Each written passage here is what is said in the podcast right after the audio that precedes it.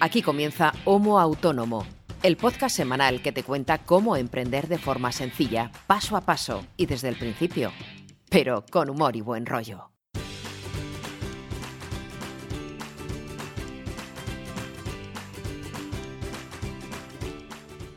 Hola amigo, hola amiga, bienvenido, bienvenida a un nuevo episodio, el número 60 de Homo Autónomo. Espero que te encuentres bien, que estés sano, feliz, aunque estés confinado o confinada. Eh, me gustaría decirte que queda poco, pero no tengo ni puta idea de cuánto nos queda de confinamiento y de cuarentena. Eh, si estás escuchando esto en 2020, sabes de lo que te hablo. Eh, si no, espero que estés bien también, pero bueno, ya no estarás encerrado, supongo. Estarás escuchando esto mientras haces algo de running o estás tomándote algo en una terraza, cosa que yo deseo hacer cuanto antes. ¿Quién soy yo? ¿Por qué te estoy hablando de estas tonterías? Bueno, eh, porque mi función es eso, hablar de tonterías, básicamente. Esto es un podcast, si eres nuevo te explico de qué va, va sobre la vida de los autónomos, sobre cómo se inicia un proyecto de emprendimiento, qué cositas es conveniente saber si no has trabajado nunca por cuenta propia. Y si eres eh, veterano y también nos has escuchado más veces, bueno, ya sabes que aquí intentamos compartir experiencias y a través de los fallos que nosotros hemos cometido, eh, mejorar las experiencias de los demás. Y digo nosotros porque yo esto no lo hago solo. Sería aburrido y, posiblemente de peor calidad si estuviera yo solo aquí cada semana dándote la chapa. Esto lo hago con un compañero y amigo que se llama Ángel Martín, que es especialista en marketing digital y transformación digital, diseñador, mm, le da el código cosa mala y bueno, hace muchas cosas y casi todas bien. Y aparte es un gran amigo y casi hermano. Ángel, buenos días, ¿qué tal estás? Buenos días, Brito. Aquí, confitado. Día, día 35 de cuarentena nacional. Nos quedan, yo calculo que otros 25 o 30, ¿eh? Calculo. Ya se, empieza a hacer un poco pesado, la verdad. Sí, sí. Eh, al principio de la cuarentena, por por el, impacto, por el shock y porque era algo totalmente nuevo, supongo que a muchos mm, les causó hasta, entre muchísimas comillas, porque, está, muriendo mucha gente, le, causó hasta media gracia y tal. Ya las dinámicas están más interiorizadas, pero ya nos vamos cansando un poquito, se acusa el agotamiento, eh, los aplausos a los mm, sanitarios y sanitarias y los cuerpos de seguridad a las 8 de la tarde cada día se siguen eh, haciendo, pero ya hay algún balcón que se vacía porque las rutinas es difícil mantenerlas, pero bueno, nosotros estamos aquí para, como cada semana, intentar que aprendas un poquito, que pases el rato y si puedes aprender y mejorar con tus proyectos, si es que tienes algún proyecto en mente, pues bueno, mucho mejor. No me he presentado, yo soy César Brito, soy periodista freelance, eh, creador de contenido y bueno, también me dedico a la gestión de redes sociales, a la comunicación digital, a la formación y bueno, y alguna cosa más que ahora mismo no viene al caso. Bueno, Ángel, tenemos que mm, tratar de varios temas, tenemos una escaleta mm, bastante nutridita en el programa de esta semana. Además, la pasada semana no hicimos programa y nos tomamos un ligerísimo respiro, pero ya sabéis los que nos escucháis con cierta asiduidad que aquí normalmente empezamos cada programa repasando un poco la, vida de cada uno de nosotros durante la semana. ¿Qué tal te ha ido? Bueno, pues normal, tampoco. Es que es lo que tiene la cuarentena, que tampoco tiene mucho que, hacer. ¿No te has puesto a hacer pan, a hacer pasteles? Bueno, sí que es cierto que ha habido un día de esta, de esta semana que sí. Bueno, de esta semana de la pasada. Sí que he hecho una tarta de galletas, como lo hacía mi abuela, que para descanse. Además se lo mandé al grupo de WhatsApp de la familia y se le caían a todas las lágrimas cuando la vieron. Y luego en Semana Santa sí que he hecho torrijas también, receta de mi abuela. Bueno, las torrijas tienen las letras muy gordas, son muy sencillas de hacer, pero no a todo el mundo les quedan buenas, que eso sí que es cierto. Y, eso ha sido mi incursión a la repostería esta, estos días que hemos pasado sin escucharnos y ha sido, bueno, pues un poco de entretenimiento también y también unas pocas de calorías para el cuerpo que, no veas tú luego para bajarlas. Pero bueno. bueno, habrá que, habrá que hacer un poquito de deporte. Yo a lo máximo que he llegado es a hacer tortitas para desayunar algún día que otro. pero no, pero no me he excedido porque como tú bien dices, yo tengo tendencia a ponerme trofollo y no es cuestión de salir de aquí por la puerta que no quepas por el quicio. Pero bueno, eh, ¿qué tal el tema laboral? ¿Está todo en orden? Pues bien. trabajando con intensidad como suele ser habitual en ti? No, la verdad es que está más, está más relajado porque sí que estaba hablando con, casi todos los clientes y a ver, yo ya es algo que preveía, lógicamente, que, a ver, están en modo hibernación casi todos, salvo alguna excepción que que pues eso, contra viento y marea siguen con su actividad normal. El resto normalmente han entrado, como yo digo, en modo hibernación, entonces estamos ahí en un al ralentí, como yo digo, o sea, haciendo lo mínimo imprescindible, pero para que la cosa siga fluyendo, pero lógicamente si antes estábamos al 100, ahora estamos a, un 10%, ¿no? O sea, ha, bajado, ha bajado mucho mucho esa intensidad, entonces lo bueno que tiene eso es que me deja tiempo libre para explorar otras cosas que ya sabes que yo al final, si no tengo algo que hacer, pues me aburro. Y, sí que llevaba tiempo con ganas de meterme en serio con todo el tema de Docker, Kubernetes, que es una forma de orquestar eh, servicios en un servidor o en servidores, en varios servidores, incluso replicarlos. Y es lo bueno que tiene, que las tardes ahora tengo más tiempo y las estoy dedicando a eso, a empaparme un poco de toda esta tecnología. Y de hecho ya estoy haciendo unas primeras pruebas. De hecho, la primera prueba, el primer colegio de Indias ha sido la web de Homo Autónomo, que ya está bajo o está metida dentro de un contenedor de Docker y de Kubernetes eh, funcionando. Pero bueno, y no es la única novedad, ¿eh?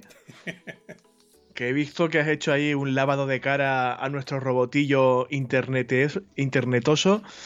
Le has dado una, vueltilla a la página web de Homo Autónomo muy interesante. Hombre, ya, Que, ya, que, ya que nos metíamos y estábamos haciendo migraciones y cambios y cosas, digo, bueno, pues ya que ve, y como tenía tiempo, digo, bueno, vamos a darle un pequeño lavado de cara, porque hombre, ya llevamos un año y algo con la misma web y al final, pues incluso si, si yo me canso de verla y, al final, pues bueno, cierto es que tanto tú como yo, pues prácticamente entramos una vez a la semana cuando hay que subir el nuevo episodio. Imagínate, eh, pues la gente que nos escucha eh, y, que entra a lo mejor de forma más asidua, pues ya tendría que estar un poco más cansado de ver siempre lo mismo. Entonces, bueno, un pequeño lavado de cara no viene mal. Es algo que ya tengo aquí planificado la pizarra para otros proyectos y que, pues bueno, como todavía tenemos previsión de que la cuarentena va a seguir otras cuantas semanas, pues iremos acometiendo poco a poco. Y si, si sois habituales de la web y le pasáis ahora eh, por ella, veréis que nos hemos pasado a esta, yo iba a llamarlo moda, del modo oscuro. Sí, nos hemos pasado al lado oscuro ahora, somos de la fuerza. Totalmente. es un. Estéticamente a mí me gusta más. Pero sobre todo, eh, como casi todas las aplicaciones y páginas que tienen este diseño, eh, tiene sus ventajas porque cansa menos la vista, consume menos energía y creo que, bueno, no, no está mal, por lo menos durante un tiempo, tener este modo oscuro. Además, hay una serie de mejoras, has implementado, creo que con acierto, un reproductor en cada episodio. El acceso a los episodios y las escuchas de cada episodio ahora es bastante más fácil. Y, tenemos un pendiente, cosa que haremos en breve, eh, la implementación de una vía de contacto de audio para que si queréis mandarnos algún audio, algún comentario a través de alguna red social y tal, pues podéis hacerlo. Y bueno, ya tenéis ahí nuestra nueva eh, cara en internet. No sé cómo les entrará esto al robot que nos lleva a las redes sociales, que es un hijo de puta y se queja por todo. pero bueno. Mi semana ha sido eh, intensa como casi todas estas mm, semanas pasadas. Si escucháis con frecuencia el podcast y sabéis de qué va esta movida, también sabéis que tanto Ángel como yo, sobre todo yo, dedicamos este ratito del episodio a quejarnos de nuestras amarguras y, contaros nuestras miserias. Eh, por suerte para mí, estas semanas de cuarentena a mí me han coincidido con un pico de trabajo interesante y estoy trabajando creo que más que en todo lo que llevamos de año hasta ahora, lo cual es muy positivo pero me tiene, pues nada, que es que la gente en cuarentena está, pues ahora voy a aprovechar para leer, para ver series, pues no estoy haciendo nada, trabajar y dormir. antes, de, antes de empezar el episodio de esta semana te comentaba que ayer, en concreto, hoy es sábado, grabamos los sábados, como bien sabéis, eh, ayer debería haber escrito 5.000 palabras al día eh, que yo es lo que calculo que por jornada me, renta en este momento para los proyectos que tengo en marcha, y fui incapaz de redactar una sola palabra, o sea, pero incapaz, ni, física ni mentalmente. Y yo lo, lo, achaco, me imagino, que ya un cansancio acumulado de muchos días madrugando mucho, trabajando con bastante intensidad, que bueno, confío que esto dure bastante, porque cuanto más trabaje, más cobraré. Y bueno, por suerte ya he culminado uno de los dos proyectos de más envergadura que tenía entre manos, por suerte, ya está finalizado con el deadline eh, cumplido y, la factura hecha, lo que me tranquiliza bastante. Ahora me toca meterme en el otro, evidentemente, que también me agobia, pero bueno, ese primer proyecto ya está eh, finalizado y estoy muy contento porque aparte de librarme de esa, de esa tarea, bueno, faltan flecos de posiblemente de alguna revisión, alguna corrección menor y demás, pero bueno, el, el grueso ya está hecho. Me estoy muy contento porque eh, la persona que me coordina este proyecto, eh, de la agencia de marketing que me ha contratado para hacerlo, eh, pues ha dedicado durante estas semanas a, como bien dice su cargo, pues a coordinar, a, revisar mm. que las entregas son correctas, a evaluar la evolución de las entregas, comprobar que no falta nada, etcétera. Y bueno, pues como buena persona educada que soy, que a mí me han educado para ser mm, honesto y agradable con la gente, pues le he dado las gracias por pues, su esfuerzo, porque alguien externo a la empresa, pues no siempre es fácil trabajar con alguien que no conoces, alguien de fuera y tal. Y esta persona en concreto, pues se ha esforzado mucho, ha sido muy comprensiva en momentos de, del proyecto en el que hay pues bastante tensión y bastante eh, lío, que porque hay, yo tengo varios proyectos en marcha, de veces pues te mezclas fechas, entregas, hay urgencias, etcétera. Esta chica ha sido muy comprensiva y le he dado las gracias por, pues, por su papel tan tan proactivo y demás, y me ha respondido con un correo cariñosísimo en el que me ha dicho que, bueno, que al contrario, que está encantada de trabajar conmigo, que, que está súper impresionada con mi nivel de implicación en el proyecto y que daba gusto trabajar conmigo y tal. Y, hombre, es un detalle de sin importancia, pero forma parte de, una, de un refuerzo emocional bastante positivo que quieras que no, a menos a mí me funciona como gasolina para seguir trabajando, comprobar que esta línea de trabajo que yo estoy haciendo es la adecuada, que mi enfoque de los trabajos es el apropiado y que como yo siempre he dicho aquí, eh, si te vas a implicar en un proyecto, sea el que sea, implícate de verdad. Eh, no, no andes a medias tintas, si te vas a meter, métete en serio. Y bueno, pues nada, trabajando, eh, tratando de llevar el confinamiento como buenamente puedo, a ver si consigo leer un poco o, distraerme algo con alguna serie que quiera ver, alguna película, porque no, no tengo mucho tiempo, la verdad. Y las películas que he visto son malísimas, lo cual me, me mosquea todavía más. De hecho, lo que comentaba seguramente lo que achacas es cansancio, seguramente. porque a, mí me, a mí me ha pasado, por ejemplo, eh, la semana pasada cuando te dije que si, si no grabábamos, yo creo que ya estaba em, arrastrando algo de cansancio y necesitaba el fin de semana para despejar un poco la cabeza. Y de hecho fue un fin de semana en el que prácticamente no toqué el ordenador para nada, ni el teléfono, ni la tablet, ni nada. Necesitaba un poco de eh, descontaminación, yo creo, de, tecnología y, simplemente estar tranquilo en casa sin pensar mucho, eh, no sé, un poco de descanso y no pasa nada, o sea, no, somos máquinas. Yo me siento un poquito culpable porque los proyectos que tengo por delante son de, mucho desarrollo y no quiero tampoco demorar el curro demasiado, pero bueno, lo que, tú dices, cuando el cuerpo te pide descanso hay que dárselo porque mm. si no, no vas a ser productivo. Yo podía haber hecho un esfuerzo ayer que estaba fundido, intentar redactar algo, pero me consta que si lo hago es bastante probable que el contenido no se no quedase bien, claro. Y, ya con las prisas, a veces el listón de calidad que yo me autoimpongo puede bajar un poco cuando hay que hacer muchas entregas en un plazo corto de tiempo.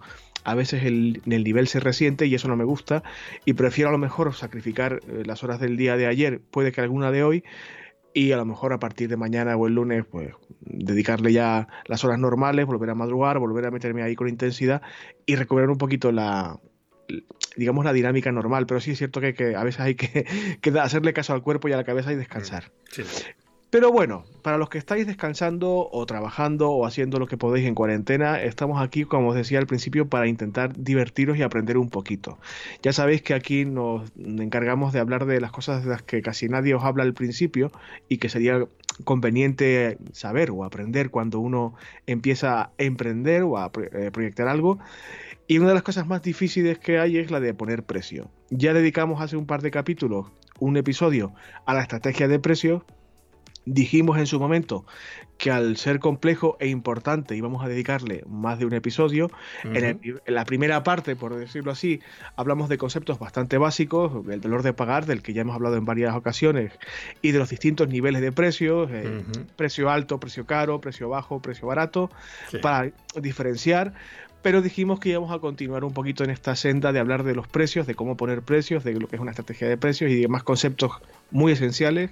Y a eso vamos a dedicar el episodio de hoy, a la segunda parte de la estrategia de precios. Eh, los que sois eh, habituales sabéis que de cuando en cuando tenemos episodios como este, que es para los muy cafeteros, a los que les gusta la, la intensidad, porque nos podemos en, entre comillas, modo clase, Ángel es un excelente profesor, de hecho se dedica profesionalmente a ello, da clases en la universidad y tiene esto trilladísimo, tiene el culo pelado y, y suele explicarlo todo bastante bien y conceptos como, como este, que, es importante tenerlos claros y, y, es muy difícil y da mucho miedo muchas veces mm, decidir qué precio le pones a lo que haces y cómo, cómo vas a ganarte el pan realmente, que es lo que importa. Vale, yo quiero dedicarme a esto, quiero hacer este tipo de trabajo, sea el que sea, o vender este tipo de producto o servicio, pero ¿cuánto cobro por él? Cuando llegas a un mercado, sea el que sea, estás más perdido que un burro en un garaje y normalmente no tienes ni puta idea de cómo se hace. Bueno, pues para eso hemos dedicado el, episodio anterior de los precios que no recuerdo su número, pero bueno, estáis eh, en la web y lo veis fácilmente. Y para eso vamos a continuar hablando del tema hoy. ¿Me equivoco o no? No, no te equivocas. A ver, este tema de los precios no es algo que se cuente en una hora y por eso va este segundo episodio y ayer cuando estaba haciendo la escaleta mm, no sé si habrá un tercero incluso hasta un cuarto episodio, no lo sé. Mm, todavía no sé si dará para condensarlo todo en un tercer episodio o tendré todavía incluso que separarlo en otro par de ellos porque... Porque, claro, al final contar este tipo de cosas, encima solo por audio, sin el apoyo, por ejemplo, de una pizarra, de una diapositiva, es incluso todavía más complejo y no se puede tampoco condensar mucha información porque la atención no es tan eh, elevada como cuando realmente yo estoy en clase con los alumnos y tengo el apoyo, por ejemplo, de una diapositiva. De todas formas, no, no sufráis que lo bueno de los podcasts es que no hay límite y si tenemos que dedicarle tres, cuatro, cinco episodios, mm, vamos a dedicarle lo que haga falta. O sea, y creo que es interesante no solamente hablar de conceptos eh, teóricos como estamos haciendo en estos episodios, sino también compartir nuestras propias experiencias, contar lo que hemos hecho nosotros, cómo hemos variado los precios y lo hemos hecho, para que la gente también tenga un asidero eh, práctico al que, al que recurrir, por lo menos un par de experiencias reales a las que recurrir. Y si nos estás escuchando y te apetece compartir tu, tu experiencia en este sentido, en este aspecto particular, por supuesto puedes hacerlo, para que los demás mm, sepan también cómo actúan otras personas que no seamos Ángel y yo.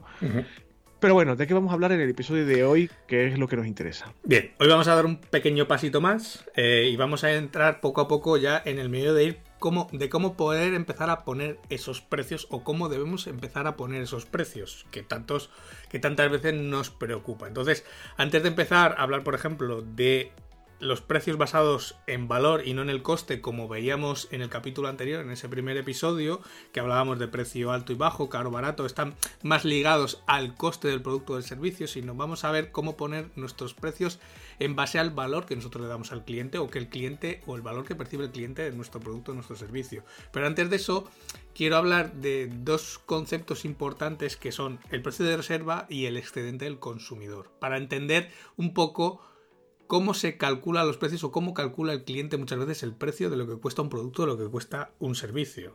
¿vale? El, el, precio de reserva de un cliente es lo que el cliente está dispuesto a pagar por un producto o por un servicio en promedio. ¿Vale? Podríamos decirlo para un sector, para una industria, para un negocio, pues cada uno en función de sus clientes, sus clientes van a tener un precio de reserva, que al final es lo que están dispuestos a pagar por ese producto, por ese servicio. O tú como cliente, como consumidor, por cada producto, por cada servicio que adquieres, tienes un precio de reserva que es, digamos, el tope hasta donde llegas, hasta donde estás dispuesto a pagar. ¿no? Todo el mundo tenemos en función de cada objeto, de cada gadget que nos compramos, pues digamos un precio tope que, digamos, de aquí no paso. ¿no? Cuando te vas a comprar un coche, pues yo tengo este presupuesto y de aquí no me quiero pasar, o me voy a comprar un ordenador y no me quiero gastar más de mil euros, por ejemplo, pues ese sería nuestro precio de reserva. Además que es algo que casi todos como consumidores hacemos de forma casi instantánea cuando planteamos una compra de lo que sea.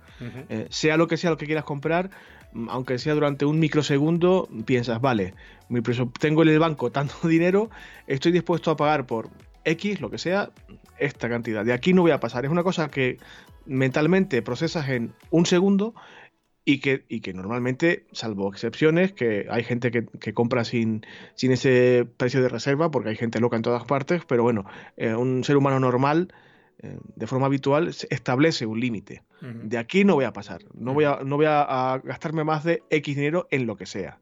Bien, pues ¿Qué diferencia hay con el excedente del consumidor? Pues bien, ese excedente del consumidor sería esa cantidad de importe del precio de reserva que no estamos aprovechando de ese cliente cuando nos va a comprar nuestro producto o nuestro servicio, en promedio. Y te pongo un ejemplo. Tú imagínate que eh, el precio que está dispuesto a pagar, ese precio de reserva que está dispuesto a pagar nuestro cliente por nuestro producto o nuestro servicio, es de 100 euros.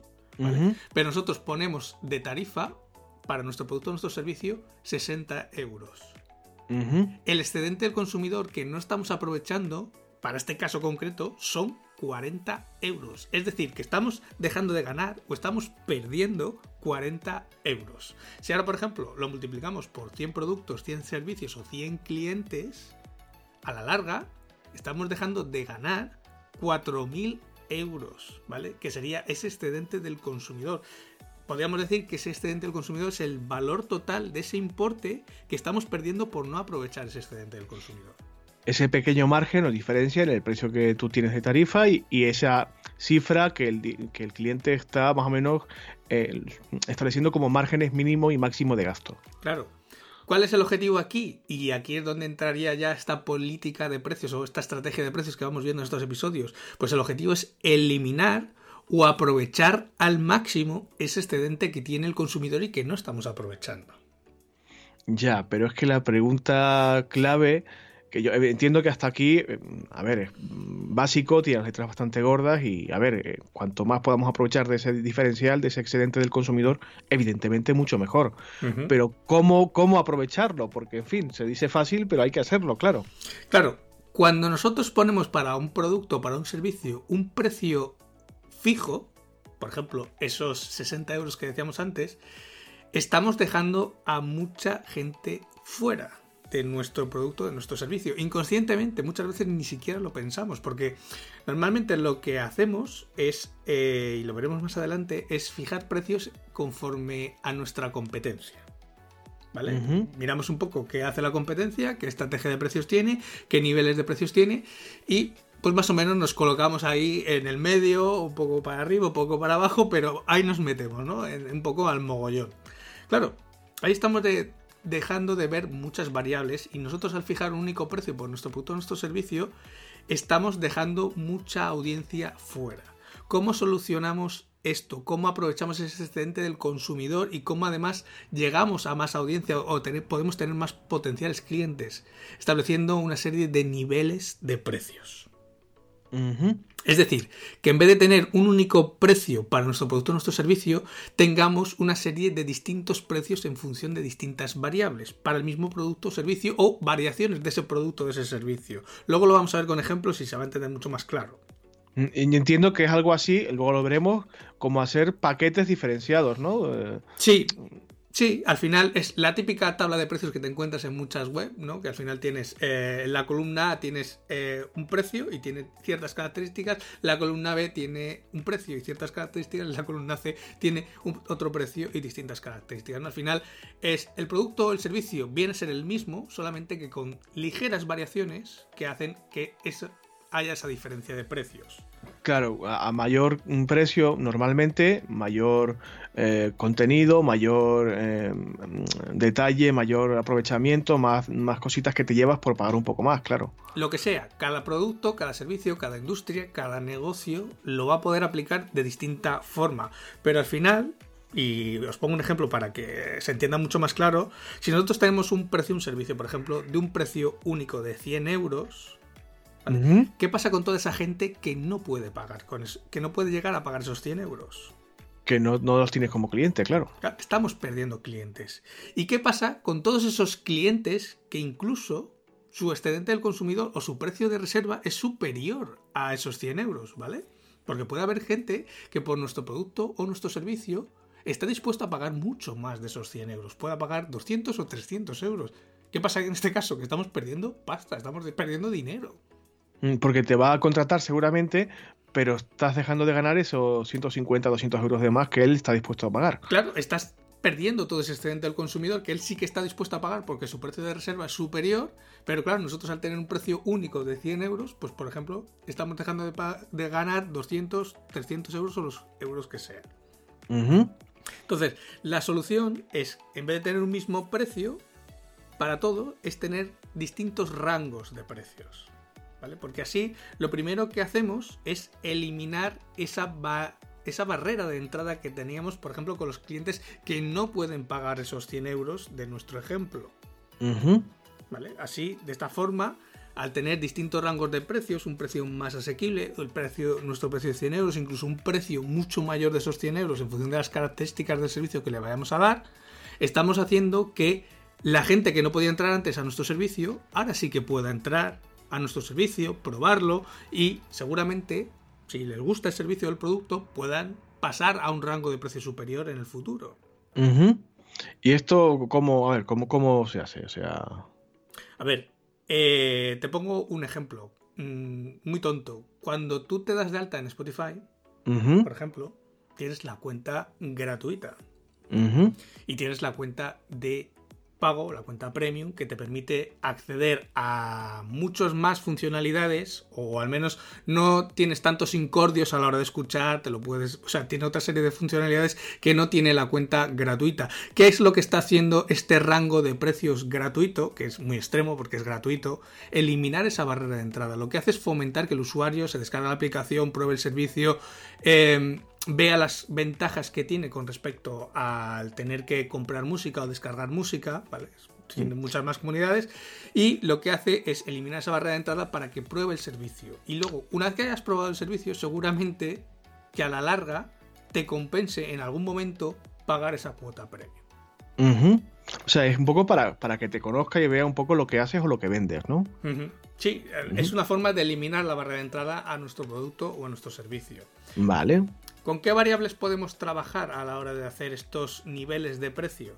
¿Vale? Porque cada uno tiene su producto, tiene sus servicios, está en un tipo de negocio distinto. Pues bueno, hay una serie de variables con las que podemos jugar a la hora de establecer estos rangos de precio o distintos precios para nuestro mismo producto, nuestro servicio. una de las primeras con las que se suele jugar es, por ejemplo, con la cantidad de producto o de servicio que damos al cliente. Te pongo un ejemplo muy tonto. Cuando tú vas al Starbucks. que no nos patrocina, por cierto, lo decimos porque es un, que, es un ejemplo ya Que no, nos patrocina, pero sí que es un ejemplo muy curioso. Tú vas al Starbucks y hay. Eh, la última vez que fui yo, antes de la cuarentena, si no recuerdo mal, había cinco tamaños de vaso o de taza. De hecho, además recuerdo que lo comentaba con el camarero que eh, porque le hice la pregunta, digo, pero hay alguien que pide esta taza grande, porque es que la taza grande, yo no sé la capacidad que tiene, pero es que debe tener casi cerca de un litro de leche. Era, algo, era algo bestial. O sea, una, piscina de café con leche. era algo exageradísimo. Entonces, hay, había yo creo que había cinco tamaños de, de taza, ¿vale? Al final, esos tamaños de vaso o de taza, si lo pensamos fríamente y calculamos un poco los costes, de la taza más pequeña a la taza más grande, el coste, el precio de coste es muy similar. Sí que es cierto que lógicamente la taza, el tanque ese de, de, litro tiene mucha más leche que la taza más pequeña, pero de coste marginal de lo que es el producto, de lo que es el café, del servicio, de tener el establecimiento abierto, del personal, etcétera, la diferencia de coste, ¿tú crees que la diferencia de coste entre la taza más pequeña y la taza más grande realmente justifica que la taza pequeña valga, no sé, 2 euros y la taza grande valga casi 7 euros? Pues hombre, habría que hacer números, pero me imagino que no. Es muy, muy similar el precio de coste entre una taza y otra, entre los distintos tamaños o las distintas cantidades. Pero aquí lo que estamos haciendo es eliminar esa barrera de entrada y aprovechar todo el excedente del consumidor, o lo que están haciendo es aprovechar todo el excedente del consumidor. Al final, ese rango de precio lo que está haciendo es decirle al cliente hasta dónde estás dispuesto a, pagar por tu café. ¿Vale? Porque habrá gente que le parecerá una salvajada pagar 6 pavos por un café, pero hay mucha gente que está dispuesta a pagar esos 6 euros por el café. Entonces, ¿por qué voy a dejar solamente un precio de 2 euros cuando tengo clientes que están dispuestos a pagar 6 euros por una taza de medio litro de leche? Cuando mi pues coste marginal es muy pequeño. No es un mal ejemplo, ¿eh? No es un mal ejemplo que se puede aplicar en muchos locales de hostelería que no son el Starbucks, que tienen otro modelo de negocio, pero eh, normalmente cuando te pides un café, y hablo de este caso por seguirme al ejemplo que has puesto, ¿eh? Cuando te pides un café, yo soy de desayunar, por ejemplo, con la taza americana esta, el Mac de asa grande y tal, que en los bares de por ahí normalmente no sueles encontrar. Eh, te tomas el café con leche en la taza que viene, modelo hostelería, que suele ser la misma en casi todos lados, y esto es lo que hay y se acabó. Pocos sitios tienen más de un tamaño de café o más de un tamaño de té. O sea, y yo, si me dan mi taza del tamaño al que yo estoy acostumbrado a tomar el té y tal, para desayunar en un sitio fuera de mi casa, y me cobran un poco más, pues, lo pago. Eh, estaría dispuesto, claro. Incluso no te quedes solamente en el ejemplo de Starbucks. Piensa, por ejemplo, en tu compañía de teléfono o en la compañía de fibra que tienes, en, cualquier operadora de telefonía. Tienen tropecientas tarifas. De hecho, normalmente lo que hacen es que sean lo más rebuscadas para que la gente se pierda y no sepa muy bien lo que contrata.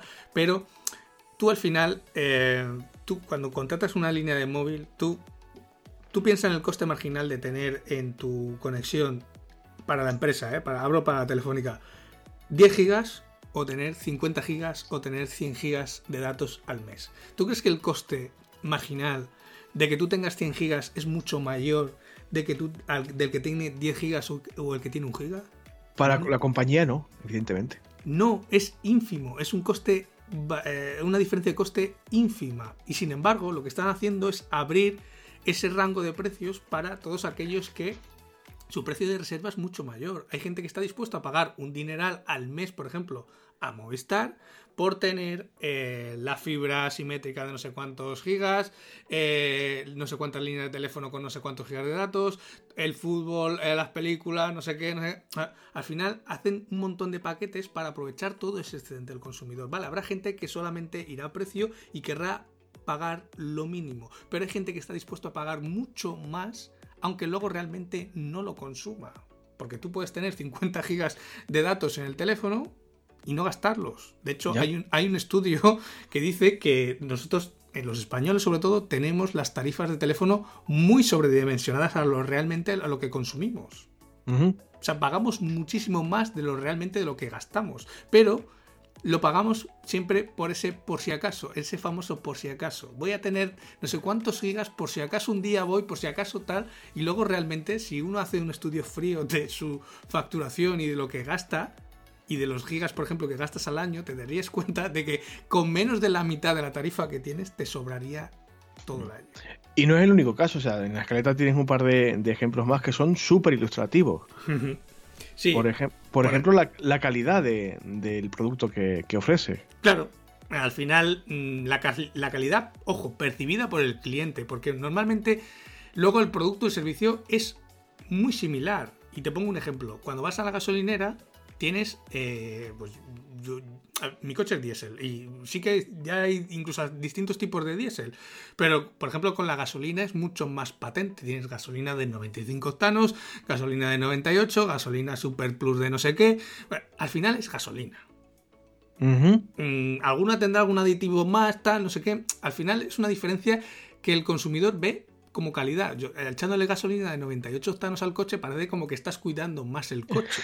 que le estás poniendo oro líquido ahí dentro, claro. Pero realmente tú no sabes lo que sale por la manguera. No sabes si te están echando gasolina de 98 o te están echando de la misma. O sea, al final es algo que seguramente, a ver, no te van a engañar y será gasolina de 98 octanos. Pero el coste, volvemos a lo mismo, el coste de diferencia de coste entre una gasolina y otra para la empresa, para la petrolera, es ínfimo. Pero sin embargo, tú estás dispuesto a pagar 10 céntimos, 20 céntimos más por echarle esa gasolina mejor o supuestamente mejor a tu coche. Claro, y por ese, ese precio que tú percibes como de mayor calidad de producto, no, tú no te vas a poner a analizar allí en la estación eh, los octanos de la gasolina. Se te dicen que es de 98, que es súper, que es súper mega chachi, lo que sea, y, lo pones y lo pagas. No, porque estás al final volvemos a lo mismo, es un rango de precios. Habrá gente que echará de la más barata, porque es la que se puede permitir, y volvemos a lo mismo. Hay gente que su precio de reserva es mucho mayor y no, y no le importa pagar un euro o un euro por el litro de gasolina de supuestamente mayor calidad. Al final lo que está haciendo la gasolinera es aprovechar pues ese tipo de clientes que está dispuesto a pagar más. Si tuviéramos toda la gasolina al mismo precio, estaríamos dejando de ganar dinero.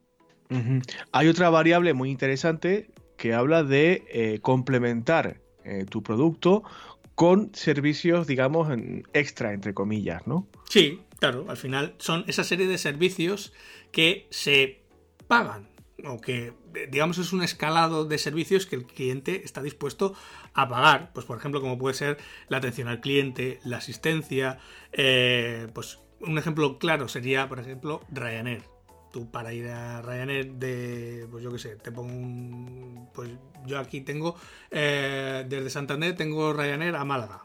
Pues yo puedo cogerme mi billete eh, en el avión para ir a Málaga y cuesta X. Pero si quiero escoger el asiento en el que me quiero sentar, tengo que pagar X más. Si quiero eh, llevar la maleta en cabina, tengo que pagar X más. Si quiero, no sé, ah, si quiero una serie de servicios extra, tengo que pagar X más.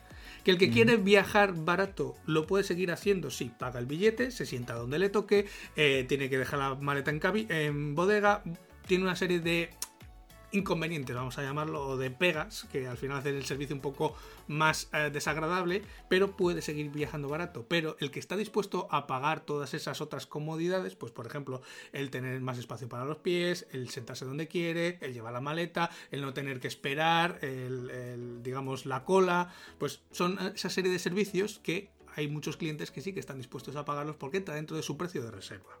Volvemos a lo mismo, escalado de precios. Claro, claro. O sea, no, no pierde el que no está dispuesto a pagar de más, pero el que quiere ir cómodo y, pagar un poquito más, tampoco lo, pierdes como cliente y lo, enganchas por un sitio y por otro. Sí. Y las dos últimas variables, y vamos ya para ir cerrando esta parte de, cómo montar esa tabla de, esa tabla de precios o, o, esos niveles de precios, sería otra variable con la que jugar sería la personalización. Por ejemplo, algo muy sencillo que todo el mundo va a entender es cuando te vas a comprar un coche. Todo el mundo tiene un precio de reserva cuando se va a comprar su coche. Yo me quiero gastar 10.000, 12.000, 15.000, 18.000 euros, ¿vale? Pero tú llegas luego al concesionario y el vendedor que te atiende, lógicamente, lo que va a intentar es explorar al máximo o minimizar al máximo ese excedente del consumidor. Incluso que tú puedas llegar a pasar de tu precio de reserva. Tú puedes llevar una idea de no me quiero gastar más de 15.000 euros, pero el vendedor te empieza a decir, mira, tenemos este modelo o estos modelos que encajan en tu precio. Pero dentro de este modelo tienes la motorización de no sé cuántos caballos, tienes el kit deportivo, tienes el no sé qué, tienes los faros de xenon, tienes el climatizador y hasta que ya llega un momento en el que te va diciendo esos extras, esa personalización que tú le puedes hacer al modelo estándar de coche que tú le dices, vale, hasta aquí. Ya no me quiero gastar más. O, mira, me pones el climatizador, pero me quitas los faros de Xenon. O te haces tú un poco tu coche o tu modelo de coche a tu gusto. ¿no? Pero al final, en ese, eh, en ese conjunto de kits o de opciones que te ha ido poniendo el vendedor, que tú has ido subiendo el precio, incluso puede que hayas pasado tu precio de reserva, lo que está haciendo es minimizar ese excedente del consumidor y que haya hecho de que tú llevases una idea de que a lo mejor solamente te ibas a gastar 15.000 y ahora te vas a gastar 17.000.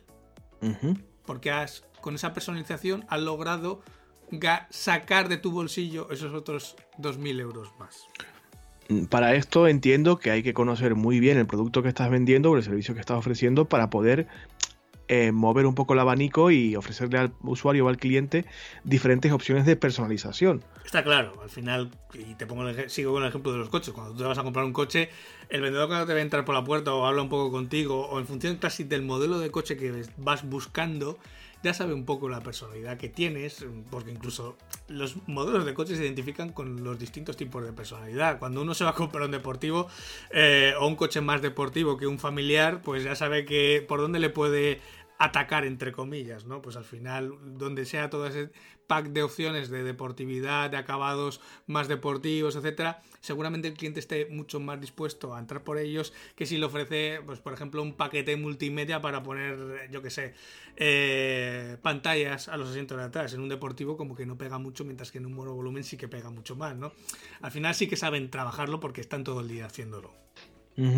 Bueno, esto como decimos siempre es cuestión de práctica. No, pretendemos que dominéis ninguna de estas variables, estamos dándonos las claves para que sepáis cómo establecer o cómo elaborar una tabla de precios, que vamos ahora a ello. Pero hay una última variable que es la, la, la rapidez con la que el cliente eh, tiene su producto en casa o en la mano, vaya. Sí, son ejemplos muy, muy, ejemplos muy fáciles de entender cuando tú mandas algo por una mensajería.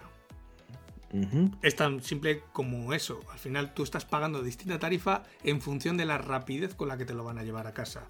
¿Tú crees que a la mensajería le cuesta mucho más hacerte llegar el paquete de hoy para mañana que de hoy para dentro de tres días? No, el paquete viaja lo mismo, hace los mismos kilómetros. Solamente que el paquete va a ir en una furgoneta que sale hoy para que llegue mañana o va a salir en una furgoneta que sale pasado mañana para que llegue dentro de tres días. Es tan simple como eso, que el usuario o la persona que te recoge el paquete cuando llega a la oficina o a la empresa lo va a dejar en una estantería de los que salen para hoy o de los que salen para pasado mañana. Esa es la única diferencia. Pero el coste marginal de enviar un paquete, salvo que sea el único paquete que tenga que llegar a la furgoneta, eh, a ver, siempre es como todo. Si tú quieres, por ejemplo, mandar un paquete ahora mismo que llegue a Madrid antes de las 2 de la tarde, claro, ese tiene un coste marginal mucho mayor, porque seguramente, salvo que haya alguna ruta que enganche justamente en ese momento, a veces te tienen que mandar un servicio para mandarte ese paquete. Y ahí sí que el coste marginal se dispara. Vale, vale, vale, vale, vale. Pero básicamente estas serían las variables con las que podemos trabajar.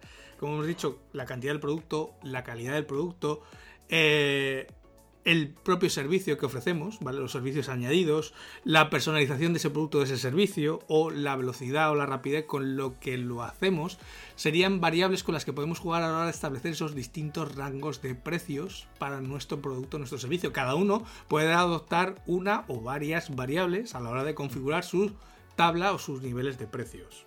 Que no son ni, ni, obligatorias ni tienen por qué ser complementarias. Son opciones que puedes manejar. Depende, como decimos siempre aquí en un autónomo, es muy distinto en un caso que en otro, varía mucho y depende de tu negocio, de tu proyecto, de lo que vendas, de cómo sea el producto o el servicio que, estés ofreciendo.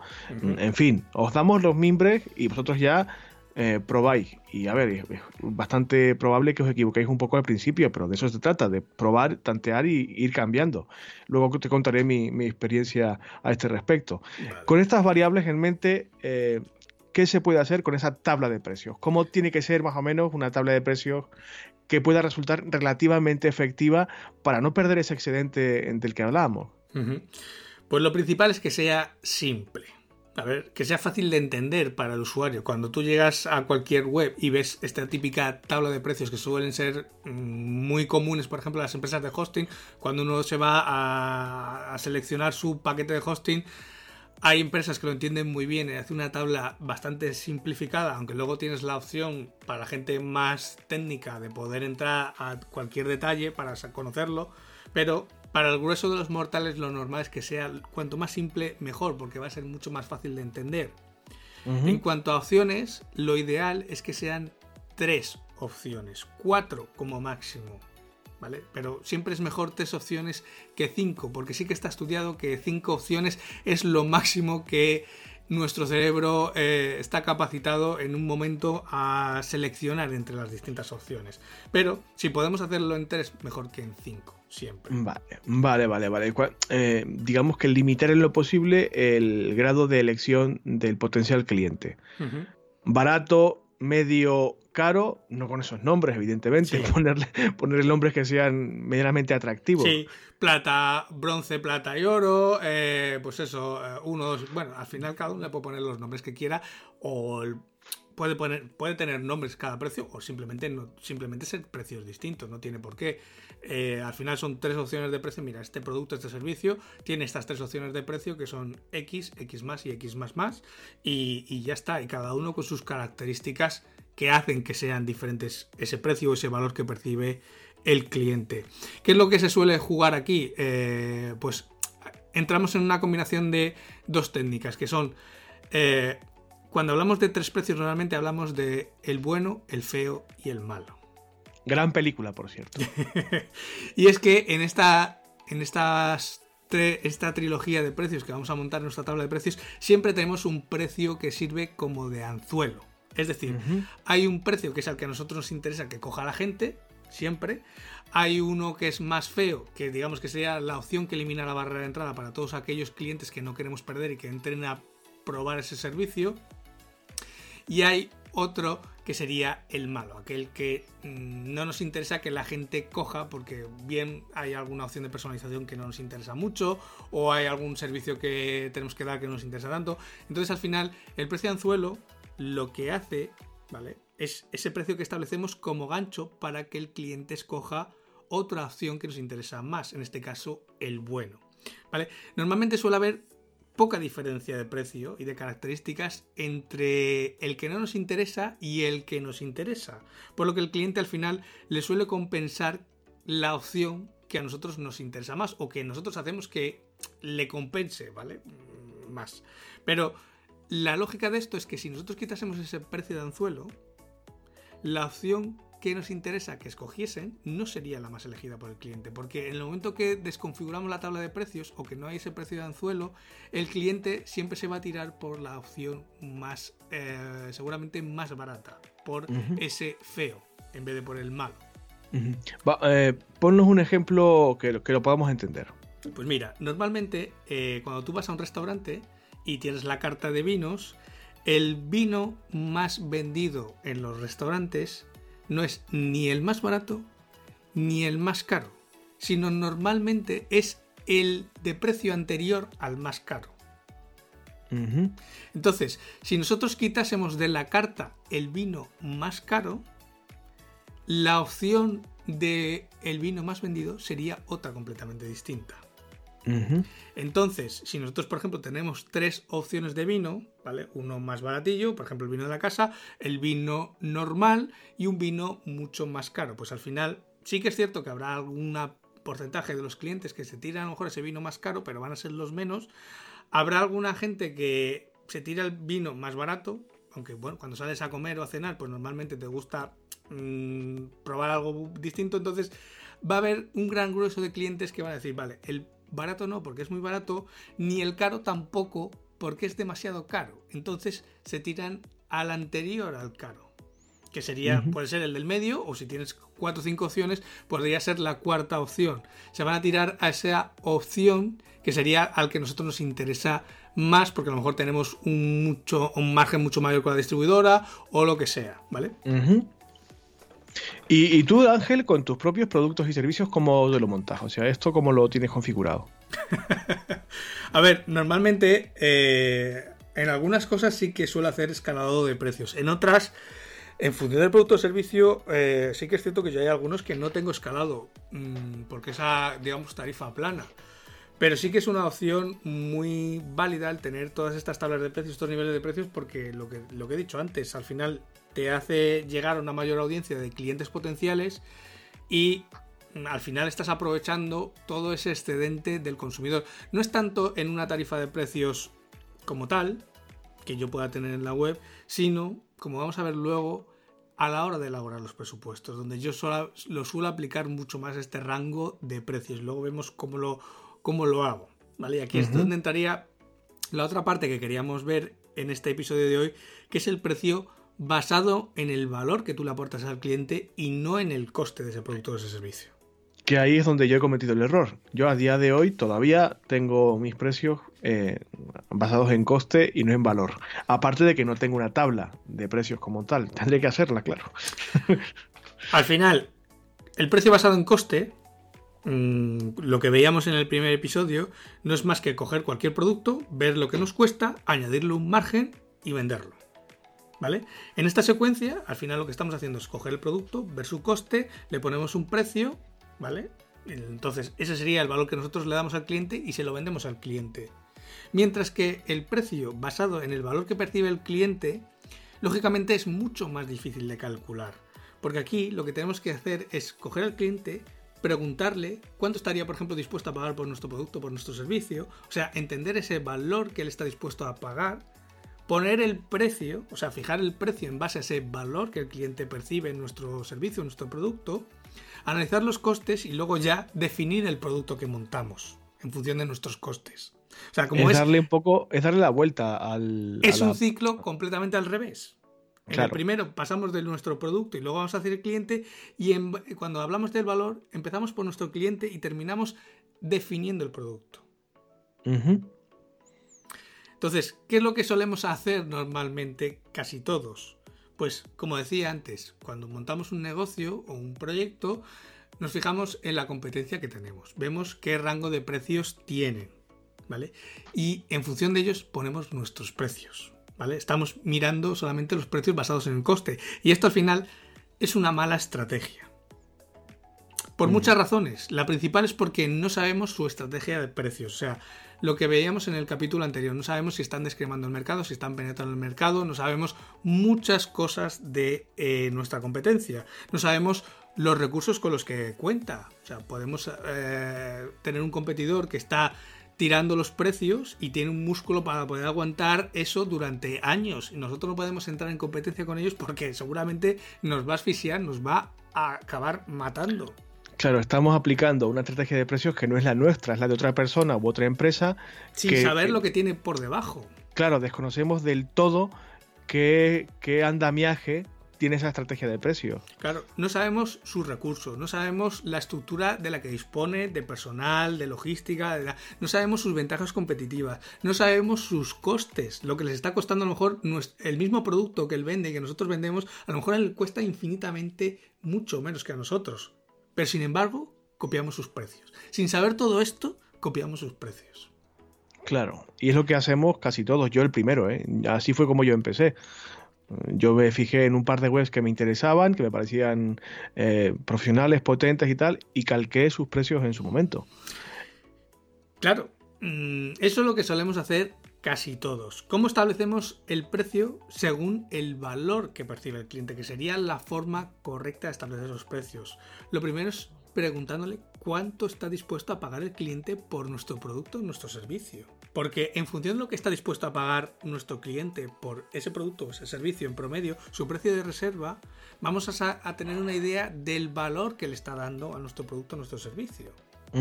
Claro, cada uno de su producto o servicio normalmente está enamorado y tiene un valor infinitamente mayor de muchas veces de, las que, de lo que tiene el cliente por el mismo producto o servicio. Entonces, nosotros podemos tener una idea equivocada en cuanto a precio porque precisamente eso, nosotros le estamos dando mucho más valor de lo que realmente luego le lo aprecia el cliente y que no es, no es, nada malo, simplemente es normal. El cliente no, no conoce ni el producto que tú estás elaborando, ni el amor que le pones a lo que estás eh, fabricando, elaborando, lo que sea, y, no tiene por qué no tiene esa implicación, entre comillas, emocional con tu servicio, con tu producto. Él simplemente sabe que quiere pagar hasta este límite por ese producto o ese servicio. Y ya está. De hecho, otra de las preguntas que debes hacerte es cuánto valor estás aportando al cliente.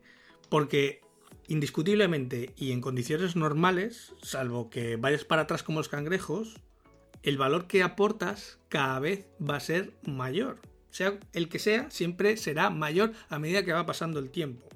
Entonces, algunas cosas que hay que tener claras. Lo normal es ir aumentando el precio en función de tu experiencia. No es lo mismo la persona que acaba de empezar en un negocio o en una industria o en un sector que el que lleva 20 años trabajando.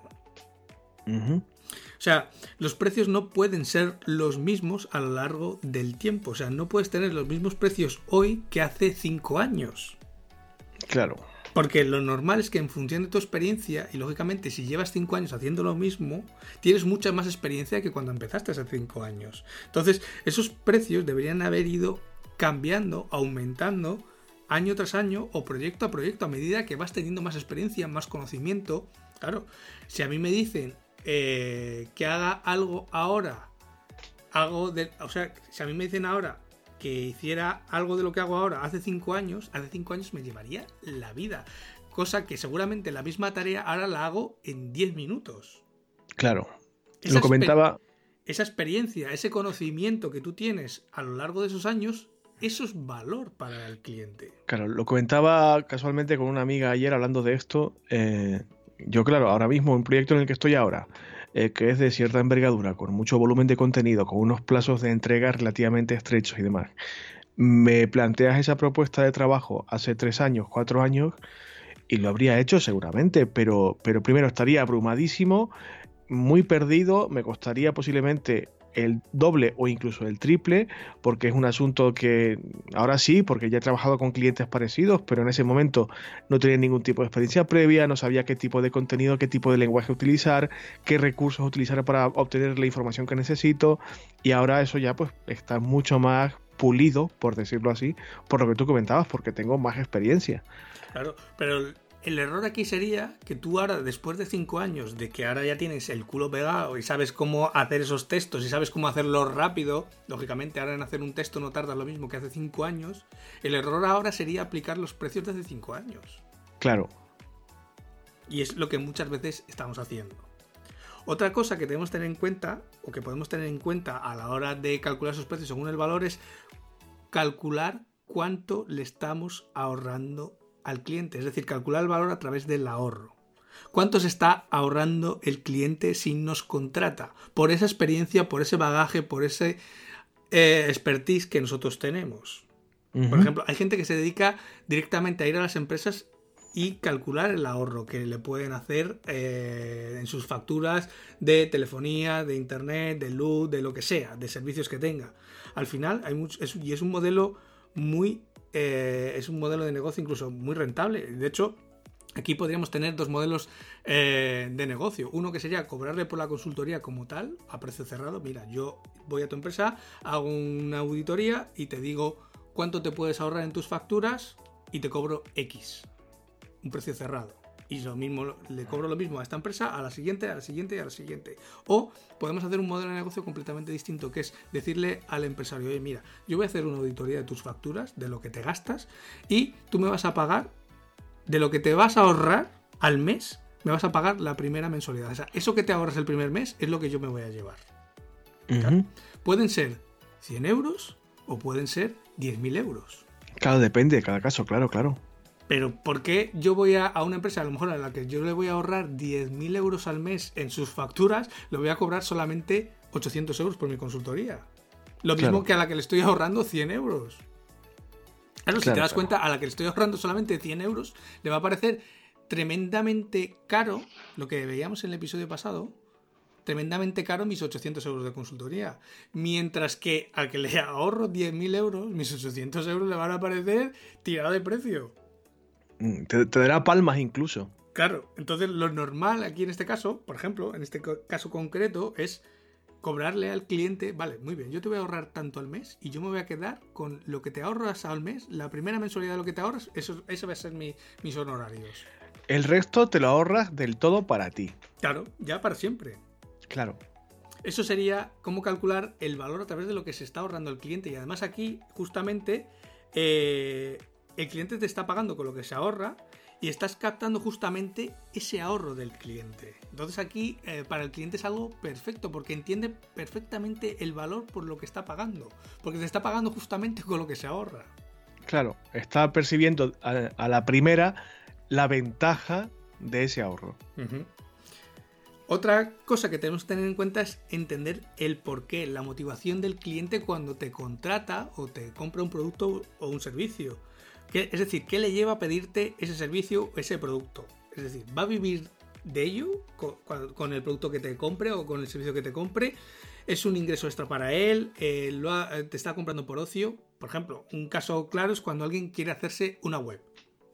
muy, algo muy, muy, muy sencillo y que todo el mundo va a entender.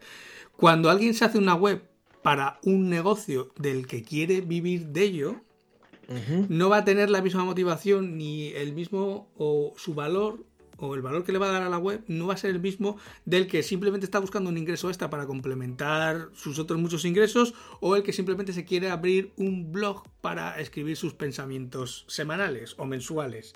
Como ves, para el cliente, para esos tres tipos de clientes, el valor no es el mismo y el precio, aunque sea el mismo servicio que va a estar dispuesto a pagar, no va a ser el mismo. El que solamente quiere un blog, cuando si tú le dices que le va a costar 2.000 euros el blog, claro, te va a decir, hasta luego, Mari Carmen. Eh, no va a entender ese valor, mientras que a lo mejor para la persona que va a montar un negocio y va a vivir de ello, esos 2.000 euros le parecen un precio muy barato. claro, porque no es el mismo tipo de producto, evidentemente. O sea, y, el, producto, el producto es el mismo, pero el valor que le da el cliente exacto, es completamente distinto. Exacto. Luego, y vamos con las dos últimas. Eh, no limitarse a un precio, lo que veíamos antes, esos niveles de precio. Y aquí es donde yo te decía que es donde yo lo suelo aplicar, que es, por ejemplo, desglosar el presupuesto de forma modular o por fases. Cuando tú haces un presupuesto, en vez de darle un tantos X, o sea, tantos euros al final en una tabla de precio cerrada y esto es lo que hay, no, porque aquí al final estamos como al principio del episodio.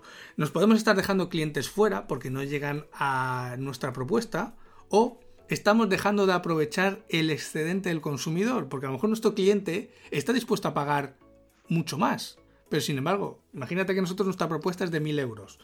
Mm, vamos a tener clientes que no van a llegar a esos 1000 euros porque no lo pueden pagar y estaríamos perdiendo clientes o vamos a tener clientes que estarían dispuestos a pagar mucho más. Su precio de reserva es mucho más, superior, es más superior a esos 1000 euros. Entonces estamos dejando de ganar dinero. ¿Cómo arreglamos esto? Haciendo un presupuesto por fases o por módulos, si lo queremos llamar.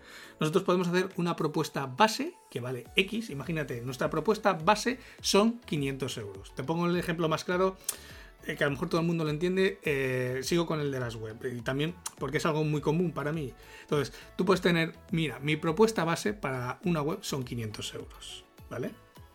Luego, si quieres esta funcionalidad más, si tú quieres que la web sea un e-commerce, son X más. Si tú además quieres que el e-commerce sea eh, un centro de reservas o no sé qué, son X más. Si tú quieres que tenga esta otra funcionalidad o que esté conectado con no sé qué servicios, son X más. Si tú quieres que haga esto otro, o sea, varios módulos, varias fases para que el cliente pueda personalizar su propuesta, ¿vale? Habrá gente que se quede solamente con la propuesta base, esos 500 euros, o sea, la gente que solamente quiere el blog, pero habrá gente que quiera aparte de la propuesta base, un módulo, dos módulos o incluso todos los módulos. Imagínate esa otra persona, ese tipo de cliente que quiere vivir de su negocio y que para él la web es imprescindible. Te va a decir, no, yo quiero la propuesta base y quiero todos los módulos porque yo quiero que la web sea un pepino. Y ahí lo que estamos haciendo es aprovechar todo ese excedente del consumidor. Es decir, el, el cliente que tiene el precio de reserva a lo mejor en 5.000 euros, no le importa que si con el último módulo llega a los 4.000 y pico euros, te lo va a pagar sin ningún problema. Mientras que si nosotros le hubiéramos dejado la propuesta cerrada en 1000 euros, estaríamos dejando de ganar 4000. Claro, pero para esto es esencial, y lo has dicho ya en el episodio de esta semana, ponerse en la piel del cliente, para poder entender cómo funciona esa, ese mecanismo mental suyo de establecer un precio de reserva. Claro, eh, lo primero que nos tendríamos que preguntar es a nosotros mismos o sea, por un momento olvidarnos de que el producto o servicio es nuestro, de que la idea de negocio es nuestra y preguntarnos a nosotros mismos, ¿vale? ¿Cuánto estoy dispuesto a pagar yo por este producto, por este servicio, si yo no tuviera nada que ver con ello? ¿Vale? es, dificilísimo hacer eso, ¿eh? pero hay que hacerlo, hay que intentarlo. Claro, eh, hay que, eh, porque esto está directamente relacionado con la motivación que va a tener el cliente. Entonces, de promedio, ¿cuánto presupuesto destinarías tú a ese producto o ese servicio que tú vas a ofrecer? Porque claro, eh, tú al final, si tú te eh, aíslas un poco de tu idea de negocio y ves que tú al final estarías dispuesto a pagar mucho menos de lo que tú estás dispuesto luego a poner en el precio, pues mm, mal vamos, ¿no? Ah, algo falla ahí, claro, claro. Entonces, al final, ¿qué es lo que se suele hacer o qué se debería hacer? Preguntarle a clientes potenciales o a potenciales clientes que tengas, no a tu familia. Porque tu familia siempre te va a dar eh, una versión muy sesgada de, o te va a decir lo que tú quieres oír.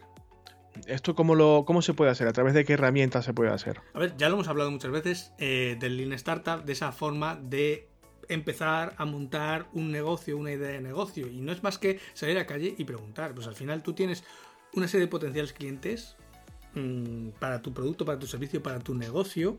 Lo normal es preguntarles esto mismo. Vale, ¿tú cuánto estarías dispuesto a pagar por este producto o por este servicio que hace esto, esto, esto y esto?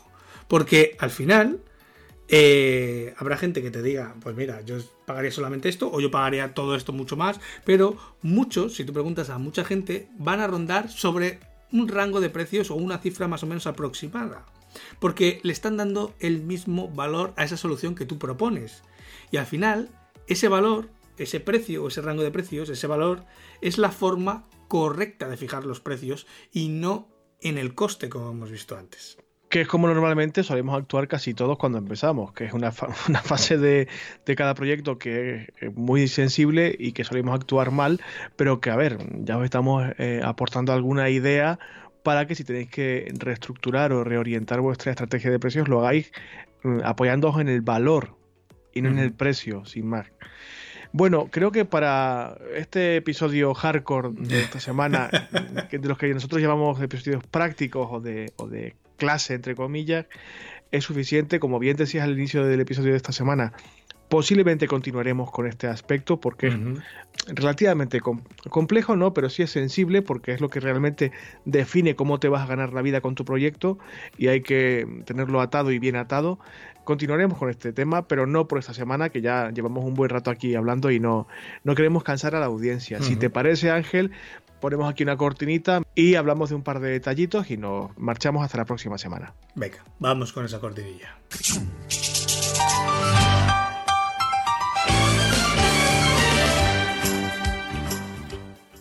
Bueno, Ángel, tenemos aquí un par de cositas de las que nos gustaría hablar con los potenciales oyentes de Homo Autónomo, tanto si son nuevos como si son eh, habituales. Sabéis que de cuando en cuando damos algún consejito de alguna herramienta, algún servicio, alguna cosa que hemos descubierto.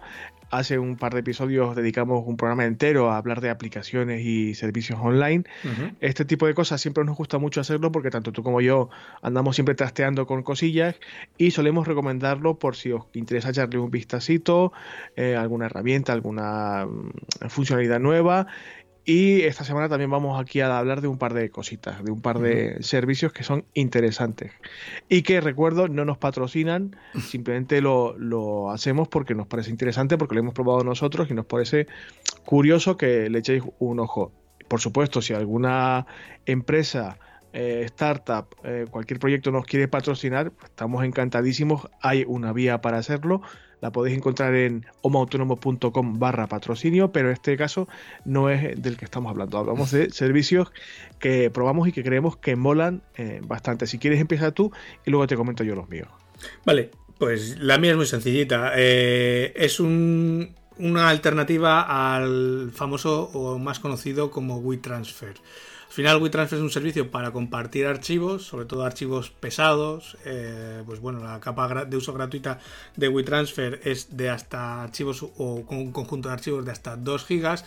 Y sí que es cierto que en estos días, sobre todo con mi familia, he tenido que compartir algún archivo, pues sobre todo algún vídeo que hemos grabado o lo que sea que era bastante pesado y que incluso pasaba de esos 2 gigas y he encontrado una alternativa que es Transfer Now que te permite compartir archivos de la misma forma que WeTransfer, pero hasta 4 gigas. Entonces, pues bueno, ahí para si alguien lo necesita, yo ya lo he usado, mm, pues mira, en estos días de confinamiento lo he usado ya en unas cuantas ocasiones, por eso, porque WeTransfer sí que es cierto que enseguida se queda pequeño. Y bueno, con esos otros 2 gigas extra, eh, pues bueno, siempre está, eh, es una alternativa bastante, bastante buena.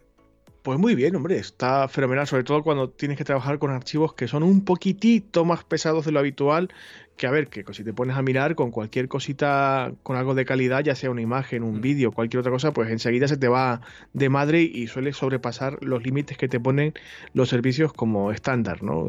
Eh, por, el servicio gratuito, que también tiene que ver con el episodio de esta semana. Si pagas, evidentemente, pues tienes mucho más espacio, mucha más capacidad, pero no es el caso. Yo he probado estas semanas, llevo ya un par de ellas, mm, un navegador web eh, que no es el habitual, no es ni Firefox, ni Chrome, ni por supuesto Explorer, que en fin, me da hasta vergüenza llamarlo navegador, Explorer, es cualquier cosa menos un navegador. Pero como pasamos ahora mucho más tiempo eh, conectados que normalmente, eh, me gusta probar varias alternativas, he probado yo creo que casi todas las que hay, pero me he encontrado con un navegador que me parece interesante que se llama Brave, Brave, con B y con V, que bueno, es un navegador un poquito más seguro eh, de los habituales. Esto lo digo con todas las comillas del mundo porque seguridad integral en Internet no existe, ni ha existido nunca. Pero bueno, tiene en mente eh, la privacidad del usuario y procura que tu navegación web no sea eh, un, un, un, arcón abierto para cualquiera, ¿no? Y que te puedan rastrear de forma sistemática. Cuando tú instalas el navegador, ya viene activado por defecto un escudo de bloqueo de publicidad, un, una serie de filtros para que no te salten ventanas emergentes, etcétera, lo cual facilita bastante la navegación, la hace un poquito más cómoda. Y si tú accedes, porque es una cosa que te preguntan en el proceso de instalación y que puedes modificar en la configuración del navegador, puedes permitir que ciertas empresas te envíen publicidad de forma no invasiva. ¿Cómo es este tipo de publicidad? Pues a través de una notificación en la pantalla muy pequeñita que si quieres clicas y si te abre la pantalla nueva o la pestaña nueva con la publicidad que sea del proyecto o la empresa que sea, pero no te interrumpe si no quieres la, navegación normal. Puedes seguir navegando sin prestarle la más mínima atención o cerrar ese aviso y, pasar del tema, pero no te está agobiando constantemente con publicidad. Y aparte tiene un, un programa de gratificación o algo así, que yo todavía no he usado porque no me he metido muy a fondo en ello, pero bueno, si quieres puedes eh, contribuir a, esas empresas que en teoría son respetuosas tanto con la privacidad como con la confortabilidad o la experiencia de usuario de quien está navegando, puedes mm, donar eh, alguna aportación para que esos proyectos sigan adelante. Es muy habitual en empresas que están empezando, en proyectos que están innovando en este momento y que están a lo mejor en la fase de arranque o de, adquirir un poco de tracción. Es una opción que te permite mm, ayudar a quien te está haciendo la vida un poco más fácil. Y bueno, insisto, no es nada invasivo y bueno, es un navegador muy ligero, bastante estable, está basado en, en la tecnología de Chrome Así que bueno, no, te va a fallar normalmente, no tiene por qué fallar. Y bueno, es una alternativa a los navegadores habituales que si queréis pues podéis usar o por lo menos echarle un vistacillo. Y también he estado probando últimamente, sin saber que habíamos dado nosotros este salto al modo oscuro en nuestra web, he probado una extensión para navegadores también que se llama Night Eye, o ojo nocturno, que lo que hace es eh, automáticamente pasar cualquier página en la que estés, sea la que sea, siempre que su configuración lo permita, pasarla al modo oscuro. Es como pasar el móvil al modo oscuro, por ejemplo, que muchas aplicaciones Android y muchos sistemas operativos Android ya lo permiten con un solo clic. Pues esto es lo mismo, permite que tus páginas pasen al modo oscuro de forma automática para que tu vista eh, se canse un poco menos, para que consumas un poquito menos de energía y que no, no sea tan visualmente agresivo el tema de navegar. Es una extensión que se instala en dos clics y bueno, puedes activar o desactivar según necesites, porque hay veces en las que por distribución de colores o por sombreados, a veces es interesante saber qué está pasando en la página, pero si es una navegación que no es estrictamente exigente en cuanto a ese tipo de requisitos de cromática, pues sí te puede permitir activar con un clic la navegación oscura y bueno, hace las cosas un poquito más cómodas. A ver, es un tema puramente estético eh, hay gente a la que no le gusta, pero bueno, es una alternativa para que probéis simplemente.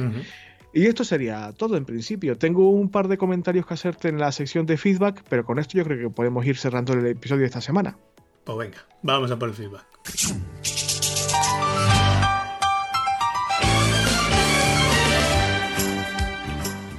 En este caso, no se trata de feedback como tal, porque como estamos todos confitados, pues no estáis prestando mucha atención al podcast y no estáis enviándonos demasiados comentarios ni, mensajes, cosa que entiendo por otra parte, aunque os insisto todas las semanas. Nuestras vías de contacto están abiertas siempre y podéis usarlas siempre que queráis. Pero bueno, a lo mejor estáis pensando en otras cosas estos días y es normal. Y voy a aprovechar la sesión de feedback para recomendaros otro podcast que no es este.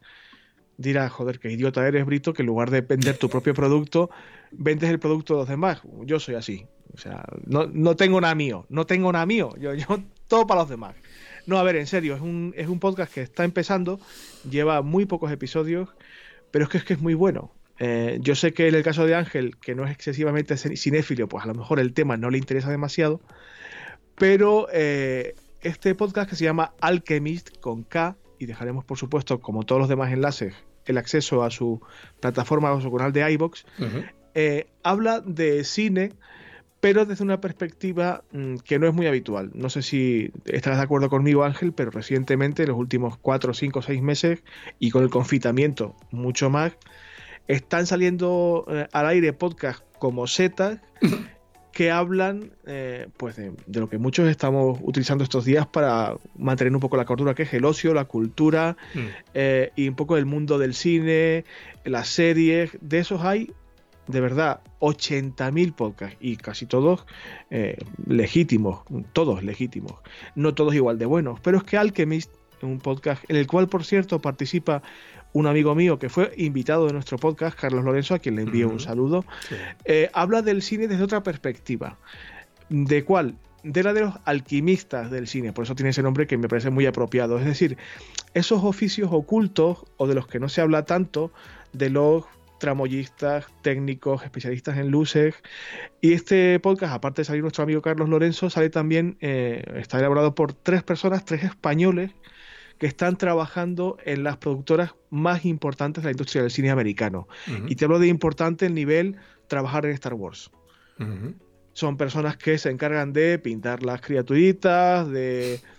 Eh, en fin, son oficios que son muy artesanales, muy de alquimista, pero que también son muy importantes en la industria del cine y que te pueden dar una perspectiva interesante y no muy conocida y reivindicativa del mundo del cine. Está muy bien hecho, aunque están empezando, están, como dicen ellos, mejorando.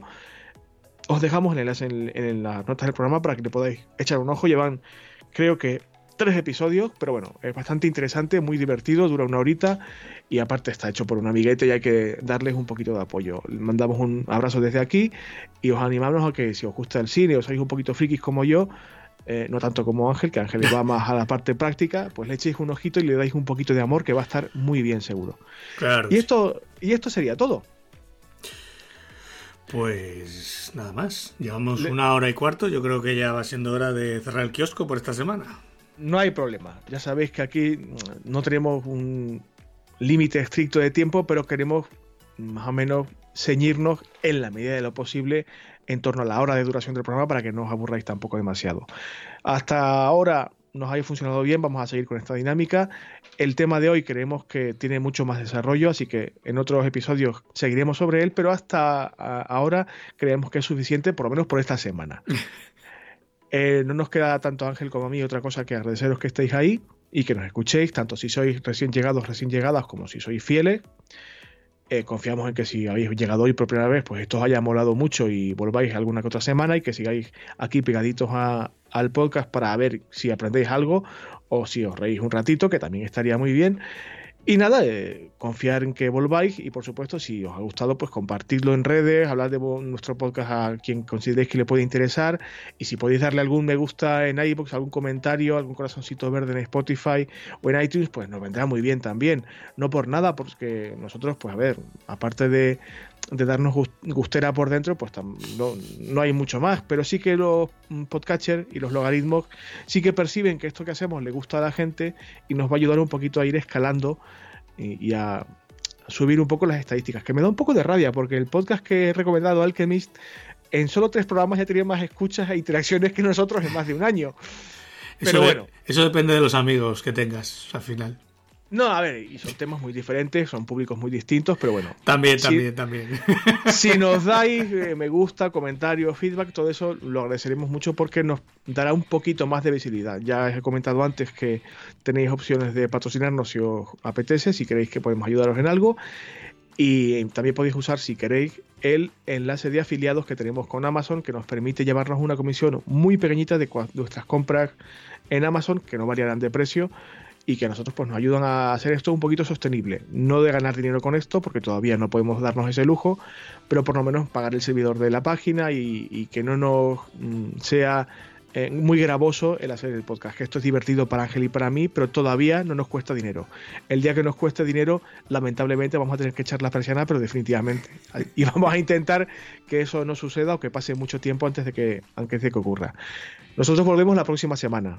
Esta es nuestra intención, con confitamiento y sin confitamiento. Nosotros llevamos aquí ya más de un año intentando hacer a los autónomos un poco mejores, que los autónomos y las autónomas mm, aprendan, sean proactivos, sean un colectivo por lo menos formado y que sepa lo que está haciendo y que está empezando que, reciba esa ayudita que no todo el mundo recibe cuando empieza, porque es una cosa que es muy difícil de hacerlo, de emprender, y con este entorno económico que se nos viene todavía mucho más. Más. Así que toda ayuda es poca, pero bueno, vamos a ir paso a paso, cada semana hablaremos de una cosa diferente, ya lo sabéis. En siete días volvemos. Gracias por estar ahí, por escucharnos. Ángel, a ti gracias por apoyarme siempre, por estar aquí conmigo, por enseñarnos tanto y tan bien. A ti, Rey. La próxima semana nos escuchamos y no pasa nada. No rompáis nada. Nos vemos en siete días. Adiós. Adiós a todos.